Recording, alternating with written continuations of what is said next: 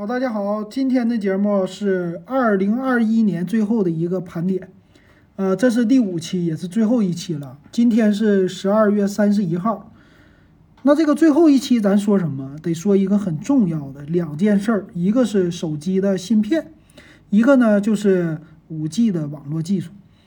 那这个五 G 网络，咱们先说一下吧。你说之前哈都已经出来多少年了？这个五 G，呃，两三年前就开始推。我记着前年的时候，二零一九年，呃，这个时候当时五 G 刚刚商用，很多的博主啊，他们第一个尝试五 G 手机，说这个网络非常非常的快，让很多人呢都跃跃欲试，然后想尝试一下。可是到了去年呢，你包括老金，我也已经买了五 G 的手机了啊，对，说错了，五 G 是二零一八年的事儿，我到二零二零年我也已经有了五 G 手机了。可是呢，我发现哈，这五 G 的信号它不太好，所以到了二零二一年，我就特别期待，说我这个五 G 的手机是不是也可以信号好一点了？但今年我发现这五 G 的信号依然不好，也就是说这件事儿它已经出来三年了。那之前呢，很多人都是一听着五 G，哎呀，太高兴了，五 G 低延迟，呃，五 G 的网速更快，我也跟别人帮着吹牛。哎呀，这个五 G 实在是好啊！你得用五 G 呀。好，今年一年我们都在用五 G，基本上五 G 手机都已经普及了。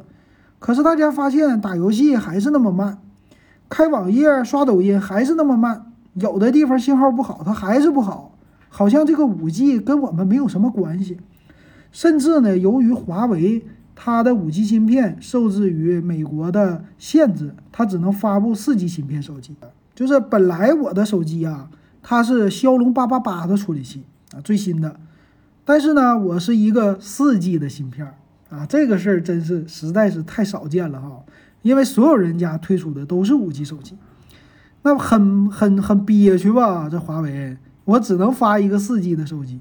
但是呢，华为的宣传也特别有意思，人家也说到了，说我这个手机呢。它这个四 G 是网络特别好，用起来特别的快，很稳定。这个技术是不亚于五 G 的。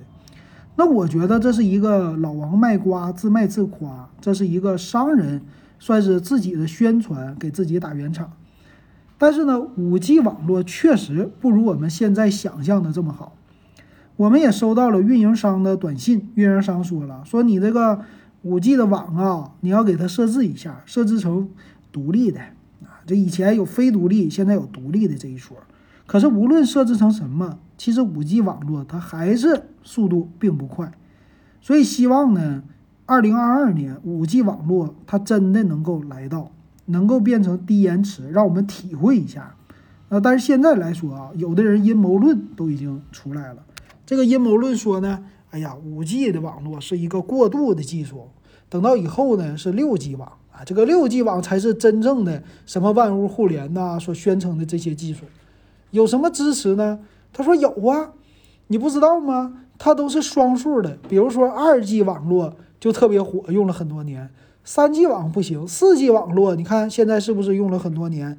那未来呢？应该是六 G 网络采用这么多年。那照他这么说，等于说这个三 G 的技术不成熟，五 G 的技术也不成熟呗？啊，那就是到了六 G，我们所想象的这些才能成熟呗。啊，你要照这么说，还真的有点对。那我们现在说要不要只买四 G 手机呢？那还是不应该。为什么？它毕竟是一个淘汰的技术。就像当年有三 G 手机，这个网速虽然说没有它宣传的那么好，它是不是还是压倒性的比二 G 的网速快？我记得三 G 的网，它给我一个 G 流量，二 G 网才给我一百兆流量，它确实不同。那么四 G 网呢？其实流量给到了十个 G 以上，二十个 G、三十个 G、四十个 G，它确实跟三 G 网比起来，它提高的网速啊和给的流量那个增加的量啊，可能是二十倍甚至是四十倍的啊，这个量确实非常大，提升很多。但是呢，它也有三 G 网络的一个铺垫，三 G 网把这个速度、流量什么都铺垫好了，到四 G 网理所当然的。那么现在五 G 网呢，也是这样。五 G 网呢，给的是百 G 级的流量，它让我们的网速可能没有那么强的优势变快，但是呢，它的流量会变得更多啊，还是有很多的应用借助着五 G 来发展啊，用的不错。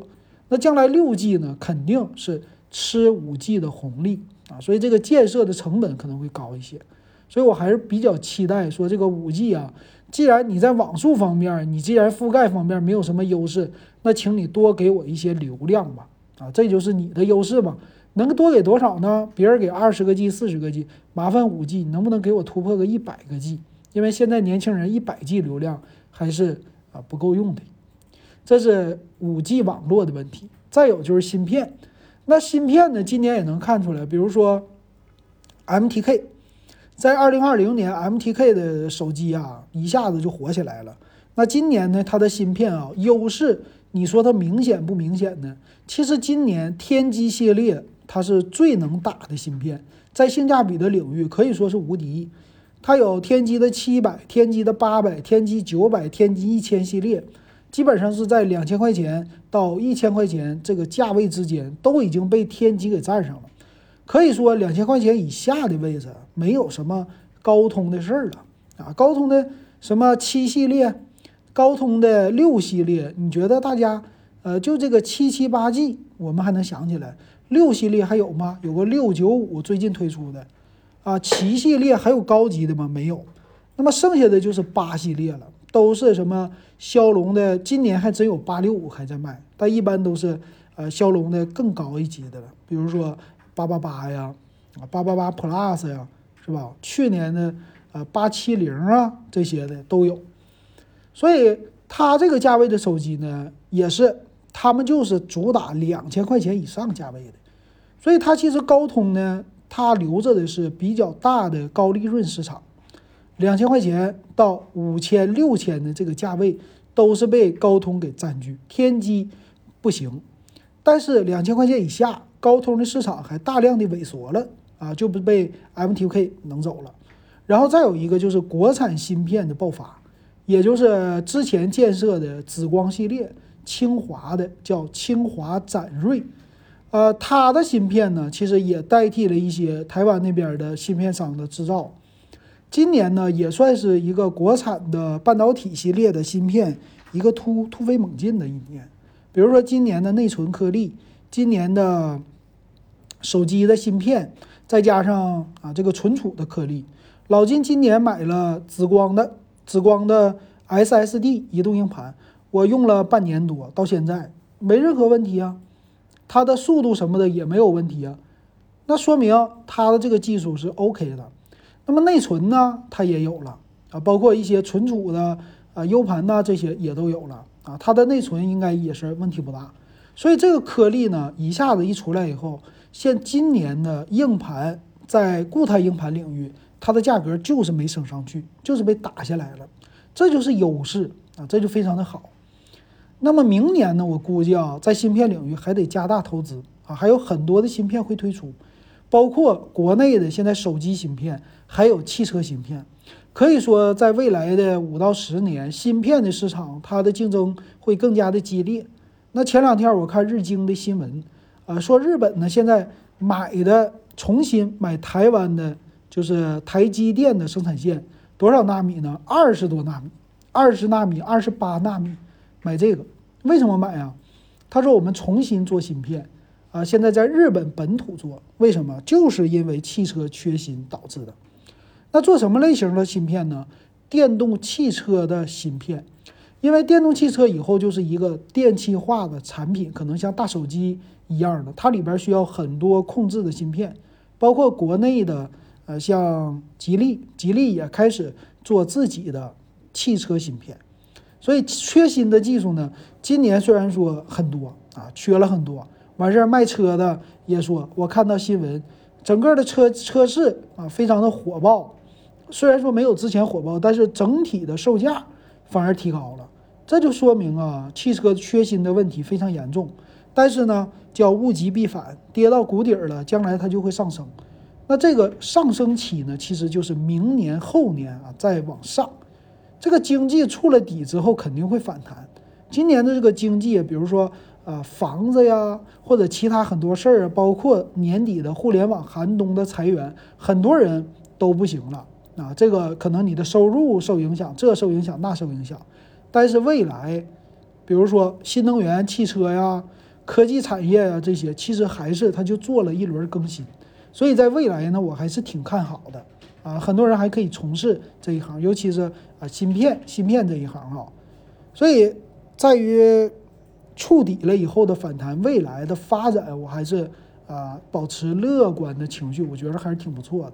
但是呢，二零二一年确实不好过，啊，很多的手机厂家他们都推出了自己的手机的产品嘛，这真是的，今年最热闹，从二零二一年年初一月份开始，一直到年底最后一天，所有的厂商都在争着抢着出新手机，但是呢，手机市场反而还是要在萎缩，这个就是现在的情况，实在是。啊，很可惜啊，到现在，行啊，那希望呢，这个二零二一年都已经过去了嘛，希望二零二二年啊，我们都可以算是明年都有一个好的发展吧，自己的工作呀，还是其他的，能换手机，明年就换一个啊，其实换不了也没什么太大的影响。好，这个盘点系列我们就说到这儿，从明天开始，老金呢给大家来一个展望。好，感谢大家的收听。